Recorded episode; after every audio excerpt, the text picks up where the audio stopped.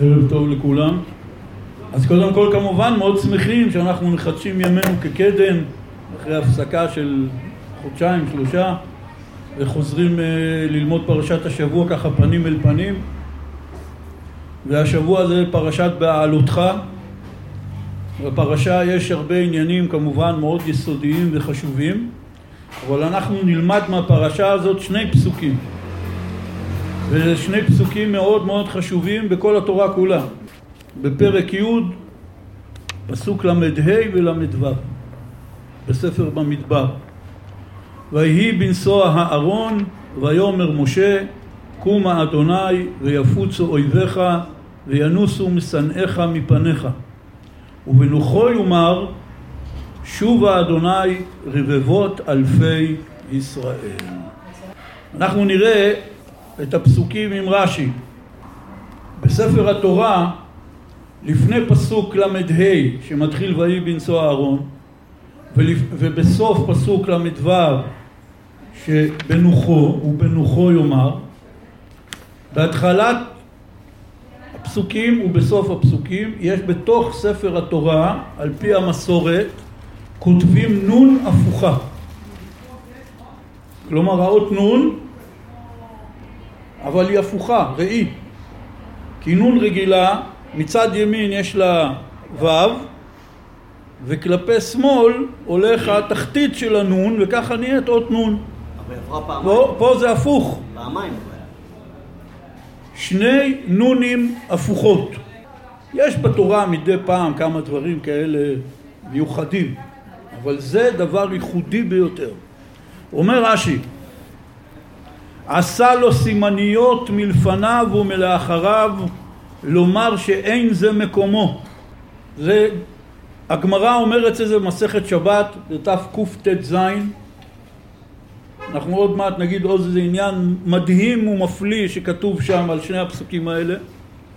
עשה לו סימניות מלפניו ומאחריו שני הפסוקים האלה כשכשאהרון היה נוסע משה היה אומר כך וכך וכשאהרון היה חונה משה היה אומר כך וכך. תפילות שמשה רבנו אמר כשאהרון היה יוצא לנסיעה וכשאהרון היה חונה. לפני כן התורה מספרת לנו. מה זאת אומרת אהרון נוסע אהרון חונה? בני ישראל היו יוצאים למסע במדבר רק כאשר היה מתקבל בהוראת הקדוש ברוך הוא לקחת את הארון ולהתחיל לנסוע, הוא היה הולך בראשם. ארון הברית, שבו יש את התורה ולוחות הברית. אז כשהארון היה יוצא למסעו על ידי הכהנים שהיו נושאים אותו, משה היה אומר תפילה קצרה, שבע מילים. קומה השם ויפוצו אויביך וינוסו משנאיך מפניך. זה מה שמשה רבנו היה אומר כשאהרון היה יוצא למסע. וכשהיו מגיעים למקום שבו נאמר למשה ברוח הקודש שעכשיו צריך לחנות, משה היה אומר עוד תפילה, הפעם של חמש מילים. שובה השם רבבות אלפי ישראל. זה הכל. שתי תפילות קצרות שמשה רבנו היה אומר בתחילת מסע הארון וכשהוא היה בא לחנות. למה שמו לו נונים הפוכים, סימניות, ככה רש"י קורא לזה ב, בלשון חז"ל, כדי שיבינו שלא כאן מקומו. למה לא כאן מקומו? כל התיאור של מסע הדגלים ושבטי ישראל עם הארון והמשכן מתואר בפרשת במדבר. שם מתואר כל התהליך. השני פסוקים האלה על מסע הארון ועל מנוחתו היו צריכים להיות שם בפרשת במדבר. אז למה שמו אותם פה? ועוד שמו לנו סימן שנדע שהמקום של השני הפסוקים האלה זה לא פה. זה היה צריך להיות בפרשת במדבר, ששם מתואר כל העניין. למה? ממשיך רש"י ואומר, הוא אומר, עשה לו סימניות מלפניו ומלאחריו לומר שאין זה מקומו, כמו שאמרנו. הוא ממשיך, ולמה נכתב כאן? כדי להפסיק בין פורענות לפורענות. כמו שכתוב במסכת שבת, דף קט"ז. איזה פורענות. את הפורענות השנייה אנחנו יודעים. מיד אחרי הפסוקים האלה כתוב ויהי העם כמתאוננים רע באוזני השם וישמע השם ויחר אפו ותבער בם אש אדוני ותאכל בקצה המחנה. ויצעק העם אל משה ויתפלל משה אל אדוני ותשקע האש. ויקרא שם המקום ההוא תבערה כי בערה בם אש אדוני. ואז כתוב האספסוף אשר בקרבו התאוו תאווה רוצים בשר לא מתאים להם המן ואומרים לו בלתי אל המן איננו משעמם לנו לאכול כל יום אותו אוכל אנחנו זוכרים במצרים היה דגים, היה קישואים, היה אבטיחים, היה חציר, היה בצלים, היה שומים ועתה נפשנו יבשה. אין קול כי בלתי אל המן עינינו. אין מה לאכול הרב. עכשיו אנחנו שקראנו קצת חומש ואנחנו קצת יודעים מה עבר עליהם במצרים 210 שנים של גלות של עבודת פרח של עינויים אתה אומר חבר'ה מה? זכרנו את הדגים ואת הקישואים והאבטיחים מה קורה פה? וקיבלו עונש חמור בהתחלה כי היו כמתאוננים רע באוזני השם ויחר אפו ותבער בם אש השם ותאכל בקצה המחנה ויצעק העם ויתפלל משה ותשקע האש ויקרא שם המקום ההוא תבערה. זה פורענות. אז זאת הפורענות השנייה. אבל מה הפורענות הראשונה? רש"י לא מבאר. אבל הגמרא שהוא מצטט אומרת תשמעו מה הייתה הפורענות הראשונה. עוד פעם, שני הפסוקים שמסומנים בנונים הפוכות הם שם כדי להפריד בין פורענות ראשונה לפורענות שנייה. כאילו כתוב שני דברים נגד עם ישראל, אז באמצע שמו את התפילות הנפלאות של משה רבנו, קומה השם, ויפוצו אויביך, וינוסו משנאיך מפניך, למה השם צריך להילחם באויבי עם ישראל? כי הוא אוהב את ישראל. וכשאהרון היה נח הוא אומר שובה השם רבבות אלפי ישראל פסוקים שהצדיק משה רבנו היה אומר כדי לעורר רחמים וחסד וזכות על עם ישראל ונגד האויבים שלו אז שמו את שני הפסוקים האלה התפילות הקדושות של משה רבנו להפריד בין פורענות ראשונה לפורענות שנייה. זה כמו שאתה רוצה להוכיח משהו. הוא עשה שני דברים מאוד רעים. אז קודם כל אתה נותן לו בראש על הדבר הראשון, ההוא מסכן, מתפרק. אתה אומר עכשיו אני אתן לו עוד מכה, לא נעים.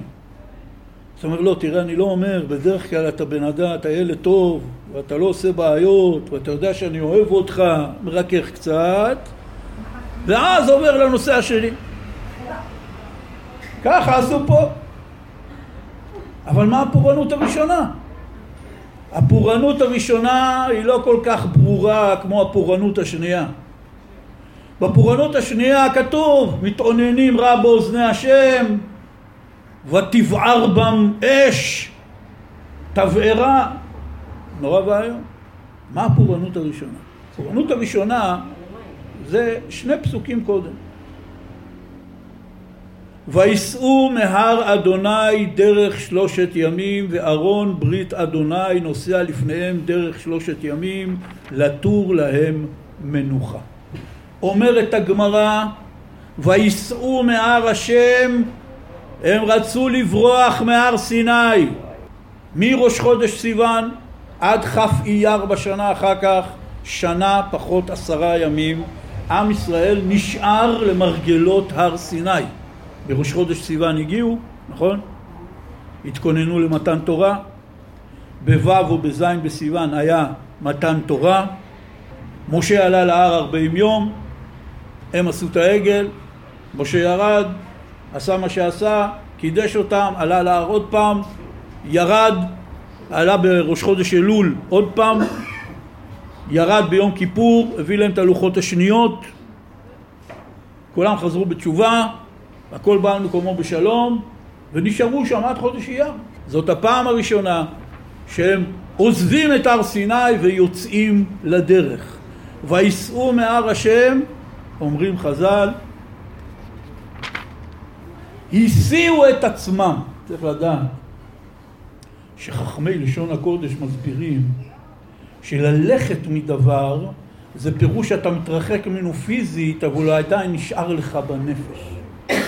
לנסוע מדבר, להסיע את עצמו מדבר, פירוש שאני עוזב את הדבר הזה גם פיזית וגם בלב ובמוח. מסיע את עצמי, מנתק. זה נקרא להסיע את עצמי מדבר. ללכת מדבר, פירוש שאני מתרחק כמה צעדים, אבל אני, הלב שלי עוד שם. פה וייסעו מהר השם. מסבירים חז"ל ומפרשים המפרשים, הם רצו לברוח. והרמב"ן, כמו שאמרנו הרבה פעמים, שרבנו הרמב"ן, רבי משה בן נחמן, זה היה הראשי תיבות של השם שלו. הרמב"ן הוא המפרש השני הכי חשוב של התורה אחרי רש"י. מי שרוצה ללמוד פרשת שבוע כמו שצריך, צריך קודם כל לגמור ללמוד את הפרשה עם רש"י ורמב"ן. קודם כל רש"י, כמובן. וגם יותר קצר. הרמב"ן יותר מעריך. אבל מי שרוצה תמונה שלמה, קודם כל רש"י ורמב"ן. כותב הרמב"ן ש"ויסעו מהר השם" זה מדרש. שנסעו מהר סיני בשמחה כתינוק הבורח מבית הספר. אמרו, שמא ירבה וייתן לנו מצוות. וזהו וייסעו מהר השם, שהיה מחשבתם להסיע עצמן משם מפני שהוא הר השם. וזהו פורענות ראשונה. חז"ל אמרו במדרש, וייסעו מהר השם. אומרים חז"ל, מה זה וייסעו? ומה זה הר השם? זה הר סיני, זה הר חורב. מה פתאום קוראים לו פה עכשיו הר השם? אומרים חז"ל, כתינוק הבורח בשמחה מבית הספר. אין אחד מאיתנו שלא מכיר את ההרגשה הזאת, כן? ילדים בבית ספר, פתאום המזכירה באה, אומרים אה, ילדים לצערנו המורה חולה, יש לכם שיעור חופשי. יש! כולם צורכים, משתוללים, יוצאים לחצר, רצים. הם אפילו לא יודעים מה לעשות עם השעה הזאת, נכון? יש לנו פסוק מפורש בתנ"ך: עיר פרא אדם ייוולד. ככה אומר איוב. עיר פרא, כמו עיר, הבן של האתון, של החמור, שהוא נולד, שהם קטנים, חמודים כאלה. כל מה שהוא רוצה זה לרוץ כל הזמן. להשתולל. עיר פרא, אדם ייוולד. בכל אחד מאיתנו יש את הנקודה הזאת שהיא הנקודה הבעייתית ביותר כפי שנראה בעזרת השם בהמשך. יסוד הפורענות. הסירוב של בן אדם לקבל עול. תן להתפרע. חז"ל אמרו עבדה בהפקרה ניחלה עבד רוצה רק הפקר. הוא כל כך משועבד שהמושג אצלו של חופש זה לפוצץ את כל המסגרות. זה חופש. זה עבדה בהפקר הניחא ליה. עבדה, עבד פה במובן לא שזה, גם אנחנו אותו דבר. האדם הוא עבד. עבד ליצרים שלו, לתאוות שלו, לנורמות החברתיות, למה הדודות אומרות, למה ההורים יגידו, מה אשתי תגיד, מה יגידו השכנים, הבן אדם הוא עבד. כשיש לו אפשרות להתפרק, בהפקר הניחא לי. נוח לו עם ההפקרות, וההפקרות זה אם כל חטאת. הבעיה מספר אחת של האדם. ואנחנו פה רואים, קראנו קצת, פרשת בעלותך זה פורענות שנייה. אמרו על זה חכמי המוסר, כמה האדם צריך להבין שהתחלת כל ההתחלות, התחלת האמונה, התחלת התורה והתחלת החיים, זה שהאדם יכיר את עצמו, שלא ירמה את עצמו. זאת השאלה על מעשה העגל, איך יכול להיות עם שלם עומד במתן תורה, רואים את הקולות.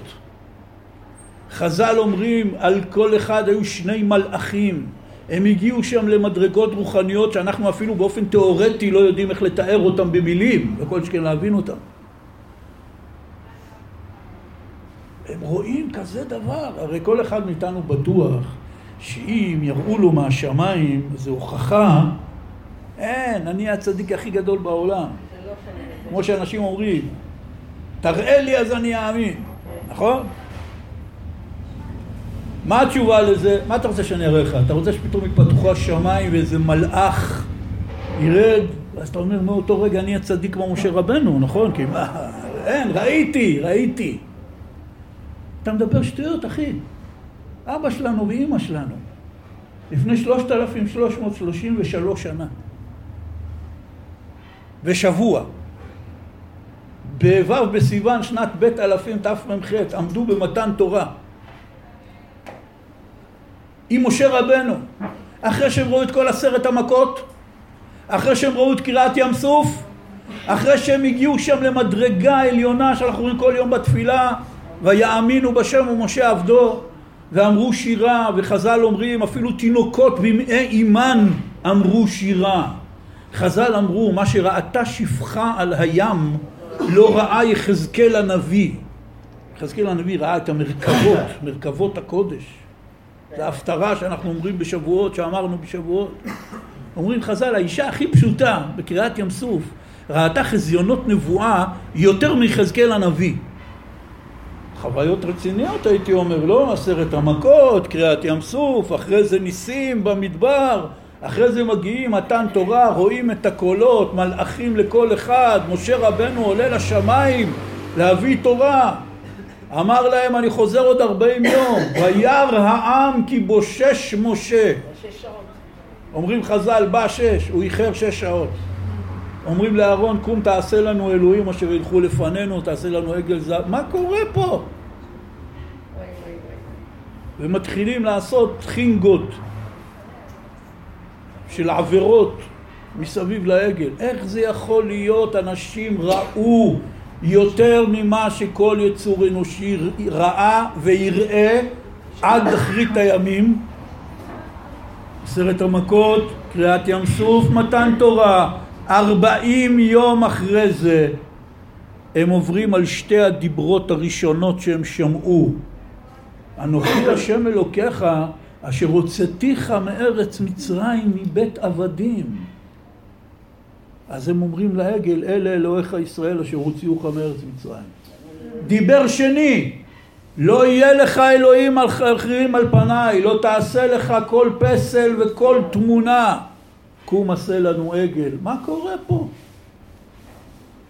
יש על זה הרבה פירושים והרבה דרשות על פי פשט, רמז, דרש וסוד. אומר רבי נתן מברסלב, בסופו של דבר נשאר לנו הפירוש הפשוט והברור. כן, זה בן אדם. הוא יכול לעמוד במתן תורה, לשמוע מהקדוש ברוך הוא במו אוזניו, לראות את הקולות, שתי דיברות, ואחרי ארבעים יום בגלל שמשה רבנו מאחר, הוא עובר על שתי הדיברות האלה. זה כוח הבחירה של האדם. מה זה כוח הבחירה? מלחמה דקה דקה, שעה שעה, בין האחריות והנאמנות להפקרות. ואמרו חכמי המוסר, אם אדם לא מבין את זה, אין שום סיכוי שהוא יגיע למשהו, לא בחיים, באופן כללי, ולא באמונה ותורה. אדם מועד לעולם, אומרים חז"ל. מועד במובן, יש לו פוטנציאל הרס ונזק. זה בן אדם, אתה לא יודע לצפות אותו, נכון?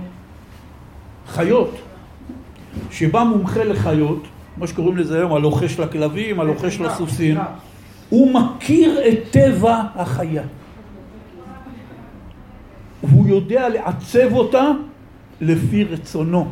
האדם למד לאלף אריות ונמרים וחיות טרף, כי הן מאוד צפויות. מי שמכיר את טבע החיה יודע איך לאלף אותה בדיוק מה שהוא רוצה. האדם הוא לא צפוי, האדם הוא מועד לפורענות. אי אפשר לאלף בני אדם, יש לו בחירה. אתה יכול לחנך אותו חינוך נוקשה ביותר במשך עשרות שנים, כמו ברוסיה הסובייטית או בכל מיני מקומות כאלה, ואם פתאום תבוא לו הג'ננה, הוא יקום וימרוד בך. אתה אומר, איך זה יכול להיות? השקענו בו שלושים שנה חינוך. אילוף. הכי נוקשה בעולם. הוא רק זז הצידה, קיבל על הראש. עונשים. לא עזר כלום. זה האדם. יפה מאוד. האדם אבל צריך להבין את זה על עצמו. האדם מחליט לעצמו החלטות בחיים. מהיום אני אתנהג ככה וככה וככה. אל תשכח עם מי אתה מתעסק. אתה מתעסק עם פה עם בן אדם, זה אתה. בן אדם מועד לפורענות, שנוח לו בהפקרות, שיכול לראות מתן תורה וארבעים יום אחר כך לעשות אה, עגל. זה אתה. ואם אתה לא תכיר את עצמך, וכל פעם תחיה באשליות שמעכשיו הכל יהיה בסדר, ולא תחפש שיטות חינוך חדשות, אתה לא תצליח לחנך את עצמך. אומרים בשם המדען איינשטיין שטיפשות זה פירוש לעשות משהו עוד פעם ועוד פעם ולצפות שתהיה תוצאה אחרת. כל פעם אני מחליט מההתחלה, אומר, אני אעשה ככה, ככה, ככה, ככה, לפעמים אני זוכר או שוכח שגם בשנה שעברה החלטתי את כל ההחלטות האלה, לא משנה ביום כיפור או ביום הולדת שלי. היו לי החלטות, היו לי קבלות, אבל זה אותו דבר כמו שנה שעברה, מה ההבדל?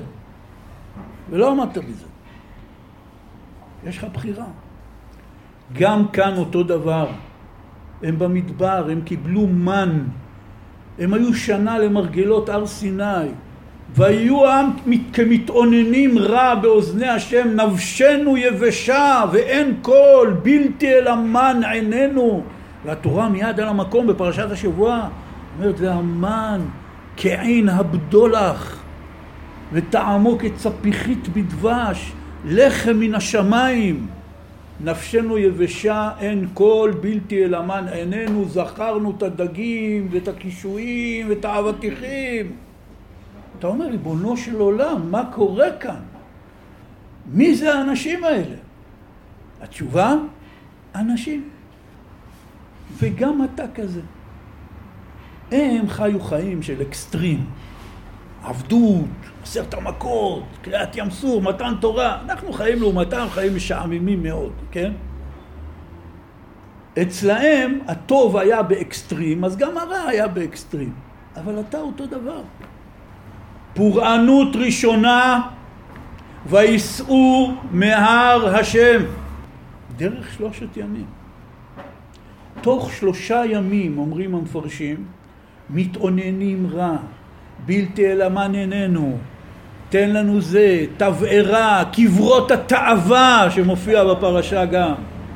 שלושה ימים, שנה שלמה הייתם למרגלות הר סיני, אחרי מתן תורה, עם משה רבנו, מלמד אתכם, כולנו יודעים.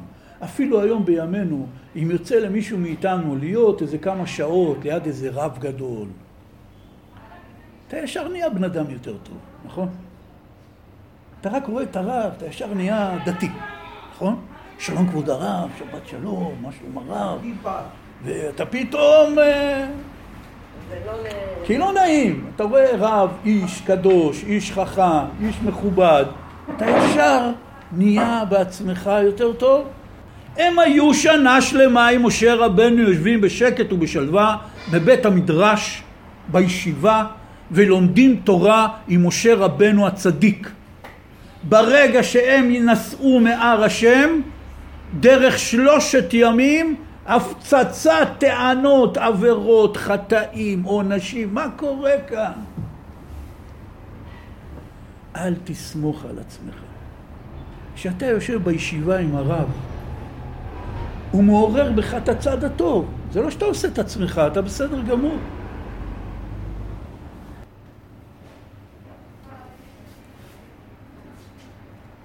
ברגע שמתנתקים מהר סיני, אפילו אחרי שנה לימודים עם משה רבנו פנים אל פנים, וייסעו מהר השם, מתעוררים הפיתויים והדחפים והתאוות.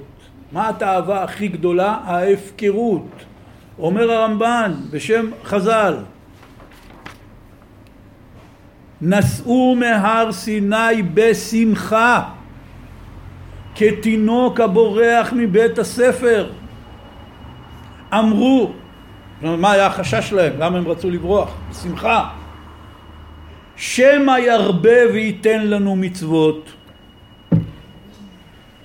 לא מספיק קיבלנו פה מצוות, היה מתן תורה, עשרת הדיברות, משה רבנו ירד, אמר להם פרשת משפטים, עשרות מצוות. אמרו אם נשאר פה לך תדע לאן נגיע, לא לתרי"ג מצוות, 613, יהיה 6,800 מצוות, עזוב, לא מתאים לנו. נסעו בשמחה כתינוק הבורח מבית ספר. וייסעו מהר השם, הם לא נסעו מהר סיני, נסעו מהר השם. הם נסעו משם בשמחה כי זה הר השם, פה חביבי, בית חרושת למצוות. צריך לברוח מפה מהר. זאת הפורענות הראשונה. הפורענות השנייה, כפיות טובה, תאווה, כמו שכתוב מפורש בתורה. מתאווים, והאספסוף אשר בעם התאווה תאווה, מי יתננו לאכול בשר.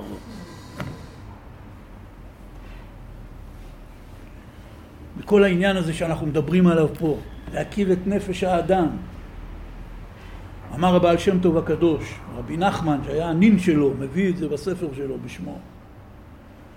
הוא אמר, אוי, האצבע הקטנה עומדת מול העיניים ומסתירה את המאורות הגדולים.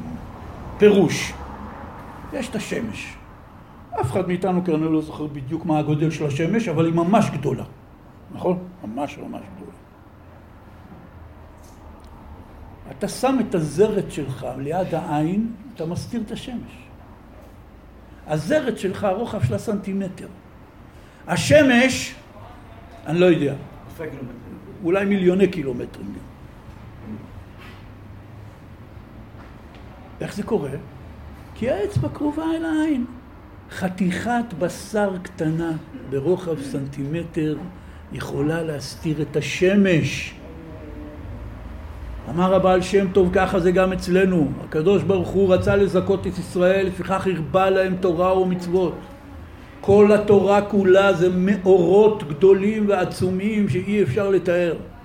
ונתן לנו צדיקים ונביאים וחכמים בכל הדורות שגם הם כל אחד מהם אור גדול ונפלא וכאשר אתה לוקח יהודי ומפנה לו את כל התאוות והשטויות וההמצאות, שם אותו למרגלות הר סיני עם רב, משה רבנו, הוא כולו נשטף באור הזה, הוא אוהב את האור הזה, הוא נהנה מהאור הזה.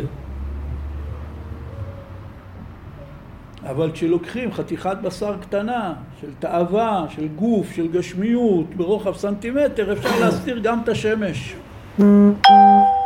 והאדם צריך לדעת שיש לו את שתי האופציות האלה, הוא חייב לדעת את זה. חז"ל אמרו אל תאמין בעצמך עד יום מותך כי יוחנן כהן גדול שימש בכהונה גדולה שמונים שנה. כהן גדול ביום הכי קדוש בשנה, יום כיפור, במקום הכי קדוש בעולם, בית המקדש, היה נכנס לקודש הקודשים שמונים שנה. כהן גדול, ולסוף ימיו נעשה צדוקי, הפסיק להאמין בתורה שבעל פה. לכן אמרו חז"ל, אל תאמין בעצמך עד יום מותך. גם כהן גדול, ששמונים שנה היה כהן גדול ונכנס לקודש הקודשים שמונים פעמים, שאין קדושה יותר גדולה מזאת, בסוף ימיו, מה זה סוף ימיו? אם הוא שמונים שנה היה כהן גדול, ואפשר רק מגיל עשרים, אז לפחות היה בן מאה ומשהו. בגיל מאה ומשהו, חטיאר. בנית קריירה, כל העם מעריץ אותך, אתה יכול להיחקק בהיסטוריה של עם ישראל כאחד מגדולי הכהנים הגדולים לדורי דורות. יזכרו אותך אלפי שנה קדימה. בסוף מה קרה? זוכרים אותו אלפי שנה קדימה. הנה אנחנו אחרי אלפיים שנה מדברים עליו פה בהוד השרון בשנת 2020 לגנאי. זה בן אדם. אל תאמין בעצמך עד יום מותך. אל תגיד לי זה לא יקרה. אין דבר כזה לי זה לא יקרה. אין. לא תשמור על עצמך כל הזמן כמו ששומרים על ילד פרא אדם. שיש ילד שובב, פרא אדם, שומרים עליו. הוא מסתובב בבית כל הזמן, האמא במוניטור עליו. שלא ישבור משהו, שלא יעשה איזה שטות, שלא זה. הוא שובב. כל אחד מאיתנו ילד שובב. צריך לשמור עלינו. מי ישמור עלינו? אנחנו נשמור עלינו. כי אם אנחנו לא נשמור על עצמנו, אין מי שישמור עלינו. כי הרי אפילו אם מישהו בא לתת לנו תוכחה, מטיף לנו מוסר, ישר אנחנו יוצאים נגדו. כי לא נעים לנו לשמוע. מתעצבנים. הבן אדם היחיד בעולם שיכול לתת לי מוסר זה אני בעצמי. אם אני לא אשמור על עצמי, אי אפשר לדעת לאן אני אגיע. הפורענות הראשונה, בורחים בשמחה כתינוק הבורח מביצה. אמרו, שמא ירבה לנו מצוות. זה העם שאמר כל אשר דיבר השם נעשה ונשמע. זה בדיוק אותו עם, זה בדיוק אותם אנשים. זה לימוד עצום בשבילנו להבין מה זה בן אדם. מה זה אנחנו. פורענות שנייה, שקר וכזב. תגידו, תוסיף לנו משהו בתפריט. קצת משעמם לנו. המה? יכול להיות שהדרישה הייתה מתקבלת באהדה. אבל הם לא אומרים את זה. זכרנו את הדגה ואת הקישואים והאבטיחים והבצילים והשומים. אומר רש"י, הם באו עליו בעלילות דברים. מה פירוש עלילות דברים? מסבירים לנו החכמים, יש מושג של שקר. אני צריך להחזיר למישהו חוב, יש לי את הכסף, אני לא רוצה להחזיר לו. אני רוצה שהכסף יישאר אצלי. אומר, תגיד, מה קורה? אומר, לא, תאמין לי, אין לי. זה שקר. מה זה עלילה? אומר, לא, אל תשאל, היה לי את הכסף. אבל אתמול הלכתי ברחוב, התנפל עליי מישהו, שדד אותי, לקח לי את הארנק. זה בן אדם ממציא סיפור בשביל לחזק את השקר שלו, זה נקרא עלילה. כמו שאומרים עלילת דם, מה זה עלילת דם? הנוצרים יכול להגיד פשוט, אנחנו שונאים את היהודים ורוצים להרוג אותם. נגמר הסיפור. לא, הם המציאו סיפור שלם שהיהודים עושים מצות עם דם של ילדים וכל מיני המצאות ושטויות. זה נקרא עלילה. כמו שאנחנו קוראים לזה היום, נכון? לכל סרט יש עלילה. לסיפור, לספר יש עלילה. יעני ממציאים תסריט שלם. זה מה שעשו פה, הם באו בעלילות דברים, אומר רש"י. מה העלילה? היו לנו דגים, היו לנו אבטיחים, קישואים. אחי, אנחנו קראנו ספר שמות, לא ליקקתם שם דבש. אתם מספרים פה סיפור שלא היה במציאות. אומרים, אכלנו חינם במצרים, איזה חינם? תבן ללבנים לא נתנו לכם. אז פתאום דגים קיבלתם בחינם? למי אתה מוכר לוקשים? זה נקרא עלילות דברים. לכן כל כך חרה אף השם. כמתאוננים רע באוזני השם. ובסוגריים נגיד שכל אחד מאיתנו צריך מאוד להיזהר מהמצב הזה. כי לפעמים האדם מתאונן רע באוזני השם. מה זה מתאונן רע? הוא אומר באוזני השם רע. הכל רע. המגיד ממזריש, תלמיד הבעל שם טוב, אמר אף פעם אל תגיד רע לי, תגיד מר לי. תגיד קשה לי, לגיטימי, אל תגיד רע. א', כי אתה לא יודע מה טוב ומה רע. ויכול להיות שהרע שיש לך עכשיו בחיים זה בעצם טוב שאתה לא יודע עליו. באיזה התפתלות של החיים. דבר שני, אתה בא לחי החיים, ריבונו של עולם, הטוב והמיטיב. ואתה בעצם אומר לו, אתה רע, כי אם רע לי עכשיו בחיים, ואתה מנהל לי את החיים, אז או שאתה מנהל את החיים שלי רע, או שאתה רוצה לעשות לי רע. אחת מהשתיים, נכון? זה מה שאתה אומר לקדוש ברוך הוא, אל תגיד רע. כמתאוננים רע, במרכאות על הרע, זה מה שהם אמרו, רע, באוזני השם. תגיד לקדוש ברוך הוא, תודה על כל מה שנתת, כמו השיר הנפלא והמפורסם שיש. נתת לי הרבה, ואני מודה לך על הכל. אבל כרגע יש לי בחיים סיטואציה מסוימת שקשה לי איתה. אז אני פונה לרחמך ומבקש ממך שתעזור לי, תמתיק מעליי את המצב המר הזה. זה לא שאסור להגיד לבן אדם לשפוך את ליבו לפני הקדוש ברוך הוא ולתאר לו את הקשיים שלו. אדרבה, זה מומלץ. אבל אל תגיד רע, הכל רע.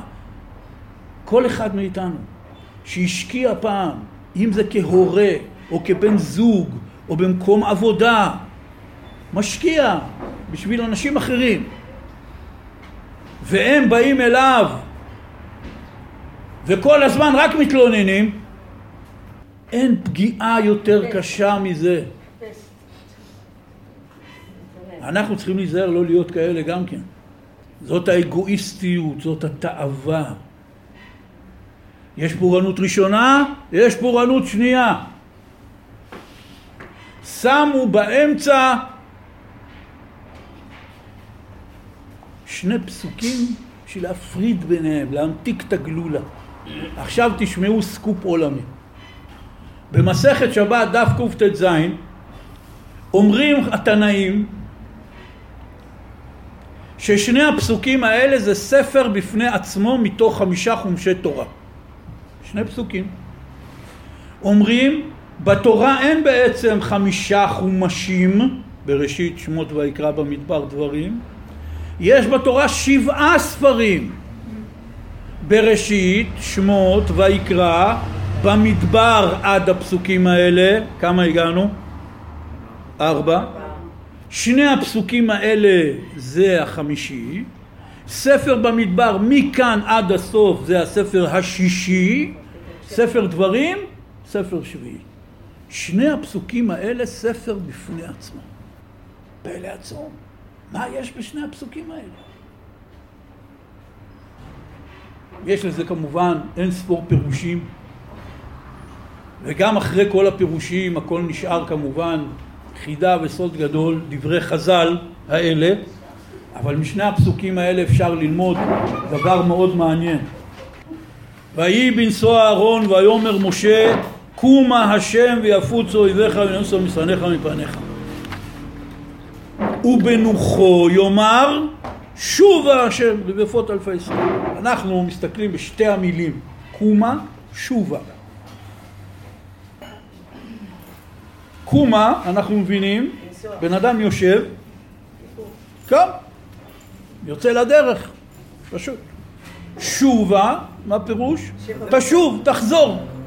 השם, תחזור לרבפות אלפי ישראל. זה הפשט של המילים. רש"י מפרש את שתי המילים האלה באופן אחר לגמרי. קומה השם. אומר רש"י, לפי שהיה מקדים לפני מהלך שלושה ימים, היה משה אומר, עמוד והמתן לנו ואל תתרחק יותר. זה פירוש קומה. תעמוד, השם. אל תברח לנו. אל תברח לנו. כתוב בשיר השירים, ברח לך דודי, ודמה לך לצבי או לעופר האיילים על הרי ותר. אומרים חז"ל, מה הפירוש של הפסוק הזה? אומרים כשהצבי והעופר בורחים מאיזה סכנה, הם כל הזמן מסתכלים אחורה. אומרים עם ישראל הקדוש ברוך הוא, גם כשמעשינו רעים ואתה בורח מאיתנו כביכול, לפחות תשמור איתנו עדיין על קשר עין. מדי פעם תסתובב אחורה, תראה מה קורה איתנו. תשמור על קשר. אל תתנתק לגמרי. משה רבנו אומר לקדוש ברוך הוא לפי רש"י שזה מדרש חז"ל ומדרש תנחומה שהוא מצטט עמוד והמתן לנו ואל תתרחק יותר זה נקרא קומה קומה הכוונה תעמוד זה קומה במובן של תעמוד בקומה שלמה תפסיק את ההליכה זה פירוש קומה כן? מה כן? עמוד ואל תתרחק יותר. כי הרי כתוב שאהרון השם הולך לפניהם מהלך שלושת ימים. קראתי לכם את הפסוק, כן? בפסוק לפני זה כתוב, ואהרון ברית השם נוסע לפניהם דרך שלושת ימים לתור להם מנוחה. משה רבנו אומר לקדוש ברוך הוא, אנחנו מאוד מעריכים את זה שאהרון הברית נוסע עכשיו לפנינו שלושה ימים כדי לתור לנו מנוחה, אבל אל תתרחק, כי השלושה ימים האלה זה המקסימום שאנחנו יכולים לסבול, מרחק. זה קומה.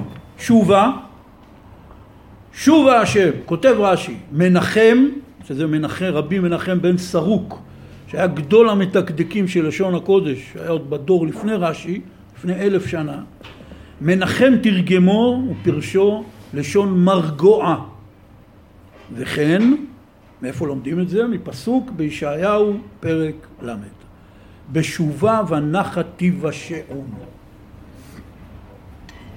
ההמשך של הפסוק, הקדוש ברוך הוא אומר לעם ישראל בהשקט ובטחה תהיה גבורתכם.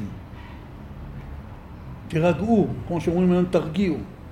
עזוב, שובה ונחת תיוושעון, אל תדאג. הכל יקרה בלי שאתה תעשה כלום מהשמיים זה יגיע בשובה ונחת יבשהו. אתם תשבו רגועים בנחת ויהיה ישועה.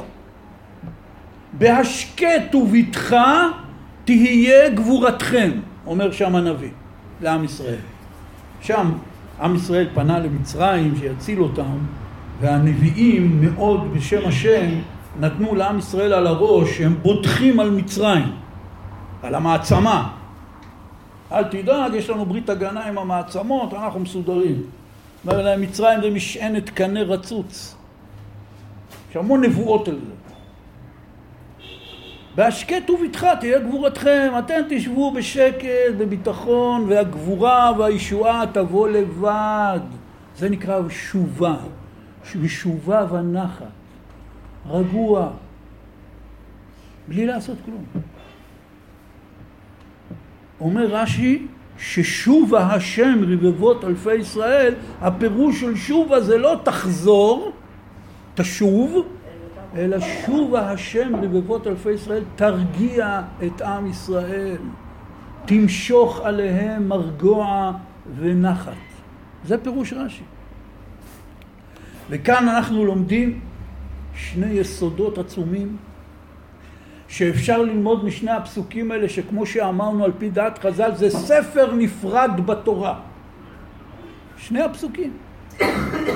כי הם מלמדים אותנו שני יסודות שהם היסודות והעקרונות של החיים.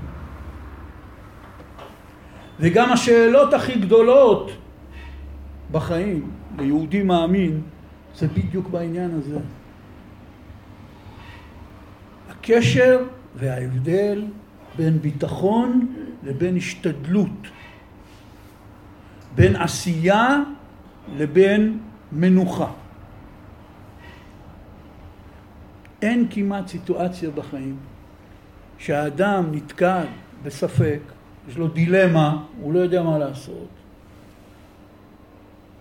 הוא אומר, אז כדאי שאני אעשה משהו? אולי עדיף לשתוק, אולי עדיף לא לעשות כלום. אולי אם אני אעשה אני אקלקל יותר. לכל אחד מאיתנו יש אלף דילמות כאלה ביום. במיוחד בקשרים עם בני אדם. מישהו עשה לי משהו לא בסדר, אני רוצה לדבר איתו, מצד שני אומר אם אני אדבר איתו אולי זה יחריף את המצב, אולי עדיף לשתוק לו, או בחינוך הילדים, או בין שני בני זוג, או בעבודה, יכול להיות בן אדם הולך עם בטן מלאה על האנשים האחרים שאיתו, והוא כל הזמן בספקות, כן להגיד, לא להגיד, כן לעשות, לא לעשות. ולא רק ביחסים עם בני אדם, גם בעשייה כפשוטו, להשקיע כסף, לקנות משהו. צריך לקנות את זה? כן, צריך את זה, אבל זה המון כסף, אז אולי עדיף שלא נקנה, אבל אם לא נקנה אז זה יהיה חסר לנו, אז אולי אני כן נקנה, אבל אם אני אקנה, לא חבל, זה המון כסף. וככה חלוקת העצה, בלבולים אינסופיים, כן לעשות או לא לעשות. מכל מיני סיבות, וגם מסיבות אמוניות. שמצד אחד התורה מדברת על זה שהאדם צריך לעשות ששת ימים תעשה מלאכה. והרעיון היהודי הוא שכדי שהקדוש ברוך הוא ישלח ברכה במעשיך אתה צריך לפעול בעצמך אין ביהדות דבר כזה אתה תשב וכולו מן אללה והשם יעזור והכל ייפול מהשמיים. זה נגד הרעיון של התורה. ולכן יהודים בכל הדורות הם אנשי יוזמה ומעשה מהמצטיינים ביותר באנושות. אנחנו מאמינים שהכל בידי שמיים. אבל האדם על ידי מעשיו יכול לשנות גזירת שמיים. וכדי שתחול הברכה צריך שיהיה כלי. ואת הכלי האדם צריך לעשות. כולנו מכירים סיפור ידוע בתנ"ך על אחת מנשות אלמנה של תלמיד של אלישע הנביא שבאו לגבות ממנה חובות מהרשויות ואין לה כלום. הבית ריק באה לנביא, לרב, לרבי, אומרת לו הרב, צעקה, הרב תעזור לי אמר לה מה יש לך בבית? אמר לו יש לי כלים ריקים, חוץ מזה אין כלום במטבח יש קופסאות ריקות אין אוכל, אין כלום. אמר לה, תראה לי שמן, התחילה למלא ונהיה ברכה בשמן והכל הסתדר. הנביא לא יכל לעשות מופת, אומר לה, מאחורי הבית שלך יש עכשיו 200 אה, חביות מלאות שמן. אם הוא יכול לייצר שמן באופן על טבעי, הוא גם יכול לייצר כלים באופן על טבעי, נכון? מה ההבדל? איך אומרים, כבר עושים הוקוס פוקוס, אז מה זה משנה? עשית נס עם השמן, תעשה נס, שיהיה גם כלים. לא. צריך להגיש כלים. כשנגמרו לה הכלים הריקים בבית, נגמר גם השמן. אתה צריך לעשות כלי. וזה הרעיון היסודי ביהדות בכל תחום אפשרי, מהתחום הכי רוחני בעבודת השם, שכל העבודה שלנו זה לעשות כלים. השתדלות. השתדלות. ועד לדברים הכי מעשיים בחיים. את זה כולנו יודעים. מה הבעיה שלנו? הבעיה שלנו שכמעט בכל סיטואציה בחיים אנחנו לא יודעים האם עכשיו זמן הביטחון או זמן ההשתדלות. יש נסיעה ויש חנייה. האי בנסוע ובנוחו. כל החיים של האדם מורכבים מנסיעה ומחנייה. מי שעוסק רק בנסיעה היפראקטיבי, כל הזמן רק עושה ועושה ועושה, ולא יודע לתת לעצמו מנוחה, הוא הורג את עצמו וגומר את עצמו, גם גשמית וגם נפשית. צריך לתת רווח. כמו מנגינה. מה זה מנגינה? זה צליל. אתם מכירים את הצליל של הרדיו? שנגמרים השידורים? למה עושים את זה? כי זה צליל כל כך מעצבן, שאתה תבוא, תסגור את הרדיו. בשביל זה עושים את הצליל הזה. איך עושים מנגינה? לוקחים את אותו צליל הזה, ארוך מונוטוני, ועושים בו שני דברים. אחד עליות וירידות, שאז נהיה צלילים שונים ונהיה מנגינה, כן? והפסקות. אין מנגינה בלי הפסקות. חייב שיהיה הפסקות, חייב שיהיה עליות וירידות. אחרת זה צליל מונוטוני משעמם ומעצבן. ככה זה מוזיקה. כל מי שיסתכל על תווים יראה את זה. בתווים יש עליות וירידות ויש הפסקות, יש רווחים. ובתווים כותבים בדיוק כמה זמן צריך שקט בין צליל לצליל. ככה זה מנגינה. ככה זה גם החיים. החיים חייב שיהיה בהם עליות וירידות. וחייב שיהיה בחיים רווחים של שקט, של מנוחה. מנוחה ביהדות זה לא הכוונה לא לעבוד. על שבת, הרי זו התפיסה המוטעית של רוב האנשים, מי שלא מכיר הלכות שבת, ומה זה שבת? מה זה שבת? לא לעבוד. הוא נוסע לים, אומר לך מה אתה רוצה? אני לא עובד, אני נהנה. קוצר את הדשא בגינה, לא יודע, נהנה, לא עובד. יום מנוחה. זה יום מנוחה, אבל המושג שלך של מנוחה הוא שונה לגמרי מהמושג של התורה. כותב רש"י, באה השבת, באה מנוחה. זה בריאה מיוחדת, לא סתם בריאה, זה הדבר הכי עליון בעולם. הדבר הכי עליון בעולם זה המנוחה. זה לא מנוחה במובן של לא לעבוד, זה מנוחה במובן של מה אני עושה עם המנוחה שלי. רוב בני האדם בורחים ממנוחה. אנשים שהם עובדים מחכים כבר שיצאו לפנסיה. כשהפנסיה מתקרבת הוא רק רוצה לא לצאת לפנסיה. כי אין לו מה לעשות עם הזמן הפנוי שלו. כמו שהיום עם כל המכשירים שאנחנו מוקפים בהם, רוב בני האדם לא יודעים מה לעשות עם עצמם כשהם לבד. אז להיות לבד זה נקרא אני והטלפון שלי. בשירותים, באוטובוס, ברחוב, בכל מקום. אבל אנחנו פה לא ילדים כולנו, ואנחנו עוד זוכרים תקופה, היו פעם ימים שלא היה פלאפונים. בן אדם היה יושב במסעדה, היה יושב, מסתכל על השמיים. בן אדם היה יושב עם עצמו לבד, לא משנה איפה, מקסימום יכל לקרוא ספר. האדם לא יודע להיות עם עצמו לבד, הוא לא יודע מה זה מנוחה. היום הרעיון של מנוחה של מישהו זה לקחת משקה או מאכל או איזה משהו שהוא אוהב לנשנש ולשבת עם הטלפון. אתה לא נח עכשיו, אתה עובד. אתה עובר, קורא וואטסאפים, קורא פייסבוקים, נכנס לחדשות, אתה עובד, אתה נכנס לאתרים, אתה צורך מידע. אין רגע אחד של שקט ומנוחה. אז בימינו, גם כשאדם לבד, הוא אף פעם לא לבד. אנחנו לא יודעים מה זה מנוחה. אנחנו היום לא צריכים ללמוד מה זה עבודה. בזה כולנו מומחים. כל אחד בתחום שלו יודע איך עובדים.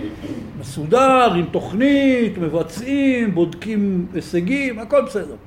אנחנו כולנו צריכים ללמוד מה זה מנוחה. מנוחה במובן שהיא לא לא עבודה. הפוך, עבודה זה לא מנוחה. מנוחה זה הדבר היחידי האמיתי שקיים בעולם. זה שבת קודש. זה באה השבת, באה מנוחה לעולם. זה נושא עוד עמוק, אבל נסתפק בזה. החיים של האדם מורכבים ממסע וחנייה, ויש מתח כל הזמן ביניהם. האם עכשיו זה רגע של מסע או רגע של חנייה? האם עכשיו זה רגע שאני צריך לעשות או שאני צריך לא לעשות? לקנות או לא לקנות? להשקיע או לא להשקיע? להגיד או לא להגיד? להגיב או לא להגיב? זה שאלות, ואין שום פטנט לקבל עליהן תשובה כוללת. כל אחד זה בעיה בפני עצמה. זה המתח העצום, המורכבות של החיים האנושיים בין עשייה למרגוע. בין לקום לבין לשוב, בלשון מרגוע. זה שני, אלה שני הפסוקים. זה ספר שלם בתורה, שממה שמשה רבנו אומר לקדוש ברוך הוא, כשהארון נוסע וכשהארון נח, לומדים שני יסודות ענק בחיים.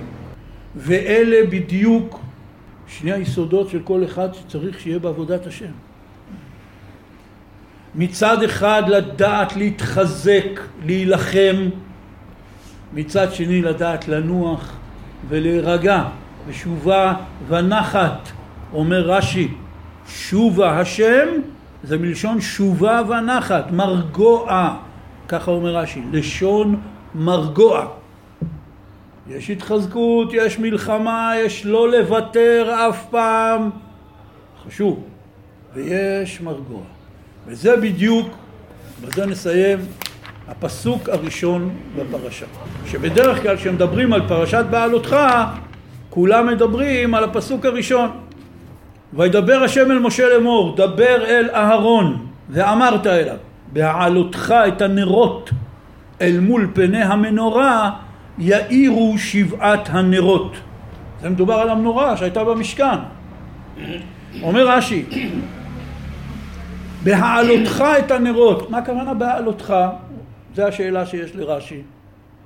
נרות מדליקים, נרות לא מעלים, מה כזה בעלותך את הנרות? אומר רש"י, על שם שהלהב עולה. כתוב בהדלקתן לשון עלייה, שצריך להדליק עד שתהא שלהבת עולה מאליה. זה משפט מאוד מפורסם מפירוש רש"י. זה בעצם ציטוט שרש"י מצטט מהגמרא במסכת שבת, דף כ"א. אתה צריך להדליק כדי שהשלהבת תהיה עולה מאליה. ככה זה כשמדליקים אש, נכון? הדלקת אש, אתה רק צריך לתת את הניצוץ הראשון. ואז האש כבר עולה מאליה, מעכלת באלף את חומר הבעירה, אם זה הפתיל של הנרות או משהו אחר, והיא כבר עולה מאליה. הרי זה בדיוק מה שדיברנו. אלה שני הדברים שצריך. יש בעלותך את הנרות, אתה צריך לעשות, אתה צריך לקום, אתה צריך לעמוד, אתה צריך לבצע. השתדלות. שתהיה השלבת עולה מאליה. זה השלב השני. הדברים כבר יזרמו מעצמם בהשגחה פרטית, תן לקדוש ברוך הוא לנהל את העולם בשובה ונחת תיבשם. יש גם כזה עניין. בשובה ונחת תיבשעון. יש בהעלותך את הנרות, זה צריך להתחיל בפעולה, אתה צריך לתת את הסטארטר. לא יעזור כלום. אתה צריך להתניע. ככה הקדוש ברוך הוא ברא את העולם. זה מה שכתוב בבריאת העולם. כולנו אומרים את זה כל קידוש של שבת, פרשת בראשית, אשר ברא אלוקים לעשות. שואלים חז"ל, מה זה אשר ברא אלוקים לעשות? זה לשון מאוד מוזרה. צריך להגיד אשר ברא ועשה אלוקים, נכון? מה זה אשר ברא אלוקים לעשות?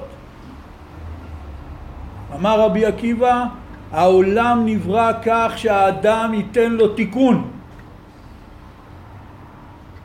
בא אליו איזה כופר, אמר לו, אתה מאמין שכל מה שהקדוש ברוך הוא עושה זה מושלם? אמר לו רבי עקיבא ודאי. אמר לו, אז למה אתם עושים ברית מילה? הקדוש ברוך הוא ברא את האדם עם עורלה, למה אתם חותכים אותה? אמר לו רבי עקיבא אשר ברא אלוקים לעשות, אמר לו שוטה שבעולם, כל העולם בנוי ככה. אשר ברא אלוקים לעשות. הציפורניים והשערות שלנו הם גדלים באופן טבעי. אם לא נחתוך אותם, אתם מתארים לעצמכם איך כולנו היינו נראים היום, כן? שום חיה לא צריכה לגזור ציפורניים או להסתפר, רק אנחנו. לא אשר ברא אלוקים לעשות, אבל הרבה יותר במובן הרבה יותר רחב של המילה, הקדוש ברוך הוא ברא את האדם לתקן את העולם, לשפץ אותו, לשכלל אותו, לשדרג אותו, לשפר אותו. זה התפקיד של האדם בעולם. אנחנו לא נבראנו בשביל לגור במערות כמו חיות. לבנות, לשכלל, לשפץ, לשדרג, לתקן, זה נקרא אצל חז"ל יישוב העולם. לעסוק ביישוב העולם. יש ארכיטקט, יש קבלן, יש מנקה רחובות, יש אחד הקים ארגון חסד, כל אחד ואחד, אחד נהג מונית, אחד נהג אוטובוס, אחד ראש ממשלה, אחד ראש המוסד ואחד פקיד בקופת חולים. כולם עוסקים ביישוב העולם, שזה דבר מרכזי ויסודי בתכלית ובייעוד של האדם. שהעולם יהיה מקום מתוקן, מסודר ונוח לחיי בני האדם, וגם כמובן עם צדק ויושר וכל מה שקשור בזה. אשר ברא אלוקים לעשות.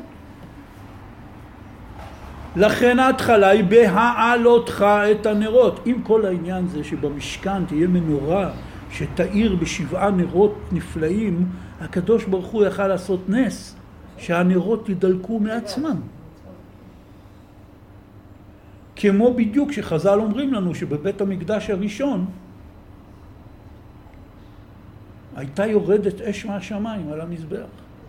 אז אותו דבר, גם המנורה הייתה יכולה לדלוק מעצמה. לא, בהעלותך את הנרות. אהרון הכהן, והכהן הגדול אחריו בכל הדורות, שעוד היה לנו מנורה. רק בית המקדש הראשון והשני עמדו 800 שנה, והמשכן במדבר ובשילה, לא אלפי שנים, אבל מאות שנים. הכהן הגדול היה קם כל בוקר והולך לתקן את הנרות, מוציא את הנרות, נר בלשון הקודש פירושו כלי, לא מה שאנחנו קוראים נר. זה כלי ששמים בו שמן ופתילה, זה נקרא נר. הוא מוציא את הנרות, מנקה אותם, מצחצח אותם, ממלא בהם שמן, מסדר. ואז היה צריך להדליק. העלותך את הנרות. לקום, לעשות, להתחזק, לא להתייאש, להמשיך לפעול. יסוד מספר אחד. מספר, יסוד מספר שתיים, שלהבת עולה מאליה. יש גם רגעים של בשובה ונחת תיוושעו. ומה העשייה העיקרית? אומר רבי נחמן מברסלב בליקוטי מוהר"ן בתורה כ"א מביא לנו את הסוד הגדול שכתוב בזוהר הקדוש מנרתא דא רישא, אומר הזוהר. המנורה זה הראש. איזה ראש? של כל אחד מאיתנו. במנורה היו שבעה נרות. בראש שלנו יש לנו שבעה נקבים. שתי עיניים, שתי אוזניים, שני נחיריים ופה. ובראש שלנו יש ציור של מנורה.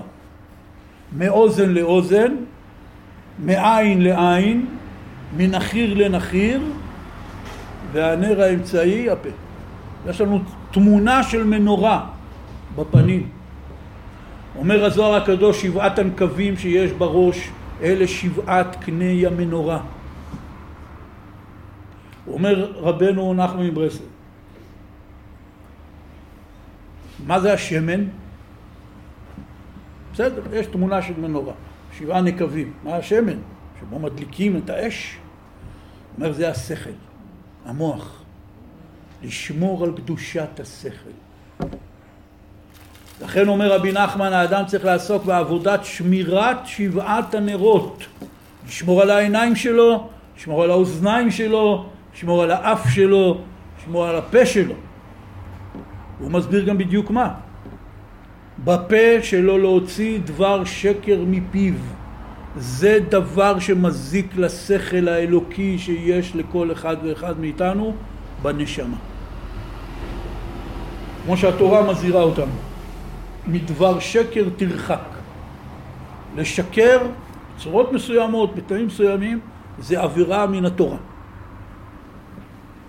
על האף, האף, על פי הפסוקים בנביאים, לא ניכנס, יש לזה הרבה מקורות, האף הוא כנגד יראת שמיים. כמו שכתוב על המשיח בנביא, והריחו ביראת השם. האף, הוא מריח יראת שמיים. האוזניים זה לשמוע דברי חכמים, אומר רבי נחמן. מי שלא יודע להתבטל ולשמוע דברי חכמים, כל דבר הוא חושב שהוא יותר חכם מכולם, הוא לא מאמין לכלום והוא חושב שהוא נורא איש אמיתי, זה לא אמת. זה שקר. האנושות לא יכולה להתקיים בלי שכל אחד ישמע לחכם ממנו. אין שום הבדל בין כשאדם לומד הלכה ולומד את דברי החכמים ופשוט מקיים מה שהם אמרו, לבין איך שהוא יושב בשיעור נהיגה. שיעור נהיגה, מגיע מורה נהיגה, אתה מסתכל עליו, הוא לא יותר משכיל ממך, הוא לא יותר חכם ממך, הוא לא כלום, הפוך, נראה סתם טמבל. אבל הוא מורה לנהיגה. ואני עכשיו באתי ללמוד נהיגה. אז אם הוא אומר לי ללחוץ, אני לוחץ. הוא אומר לי לאותת, אני מאותת. אין משחקים פה. אם הוא יגיד לי תפנה ימין, אני אגיד לו רגע, מי אמר? תלחץ על הקלאץ', מי אמר? תוכיח לי, בלי זה אני לא, מה אתה חושב שאני אעשה כל מה שאומרים לי? אני צריך שיוכיחו לי. אגיד לך, אדוני, תהיה בריא, יש לי עוד תלמידים, צא מהאוטו. וככה זה בכל מקצוע, בכל מקום. אתה הולך להשתלמות, אתה הולך להרצאה, אתה הולך למה שלא יהיה. אתה אומר, תשמע, הוא בעניין הזה יותר חכם ממני, אני עכשיו שומע לו, וזהו. הרופא בקופת חולים, האחות בקופת חולים. ואיפה יש סיטואציה? לוקחים אבא, מביא ילד לרופא, הרופא הולך לעשות טיפול מכאיב לילד, הוא אומר לאבא תעזור לי, תחזיק אותו חזק, האבא מחזיק חזק את הילד שלו תוך כדי שמישהו מתעלל בילד שלו ומכאיב לו והילד צועק.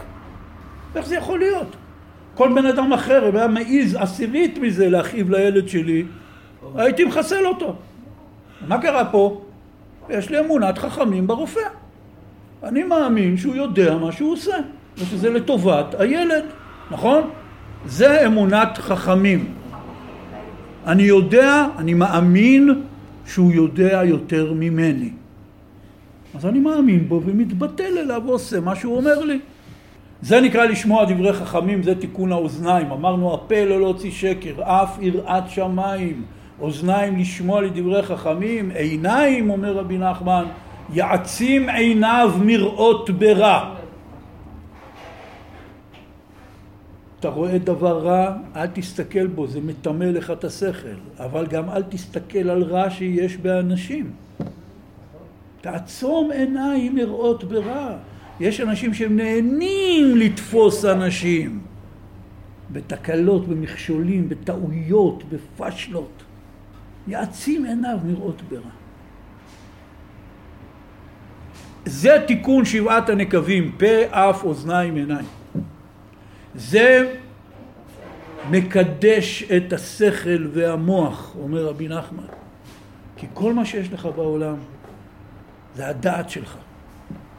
והיא צריכה להיות נקייה וזכה וטהורה. כי כשאתה מערבב לעצמך את הדעת, אתה מקלקל לעצמך את השכל, את הדעת שלך. בן אדם רואה כל הזמן רק רע, שקר, תאוות, דברים כאלה. מה נראה לך מתבשל במוח שלך מהתכנים שאתה מזין אותו? מה נראה לך? מה נראה לך? קח סיר הכי טוב בעולם. שים בו מים מינרליים, לא מים מהברז, מים מינרליים. רוצים לעשות מרק. ואז תתחיל לזרוק לתוכו אבנים, זכוכיות, ירקות רקובים, ואחרי זה מלח, פלפל, כל התבלינים, אתה בוחש, עושה מרק. אתה אומר, מה, מה נראה לך יהיה? לך תדע, מה לך תדע, אתה לא יודע מה יהיה. אם אתה עושה מרק מזכוכיות ואבנים ופירות רקובים, אתה יודע טוב מאוד מה יצא מהמרק הזה. גם עם הסיר מדהים והמים מינרליים והכל, והתבלינים עשר. ככה זה גם פה. אתה יושב, מזין את עצמך, זה לא משנה כרגע אם זה חדשות או סרטונים כאלה ואחרים. זה הסיר שלך, אין לך עוד סיר, אין לך סיר חלופי. היום בארץ זכינו שיש לנו גם ראש ממשלה וגם ראש ממשלה חלופי. זה פטנט. אבל לנו אין את זה. אין לנו מוח ומוח חלופי. יש לנו רק מוח אחד. וכל אחד מאיתנו יודע טוב מאוד מה הוא מכניס למוח הזה. וצריך לשמור על המוח, אומר רבי נחמן, תשמור על המנורה הקדושה. והעלותך את הנרות זה ההשתדלות. מה ההשתדלות שלך? לשמור על המוח שלך. ואז שלהבת עולה מאליה. או. זה שכל אלוקי, זה כבר דברים גבוהים מן העלמים ומהשמיים ישפיעו עלינו את כל השפע והברכות. זה שלהבת עולה מאליה. בשובה ונחת תיוושעו.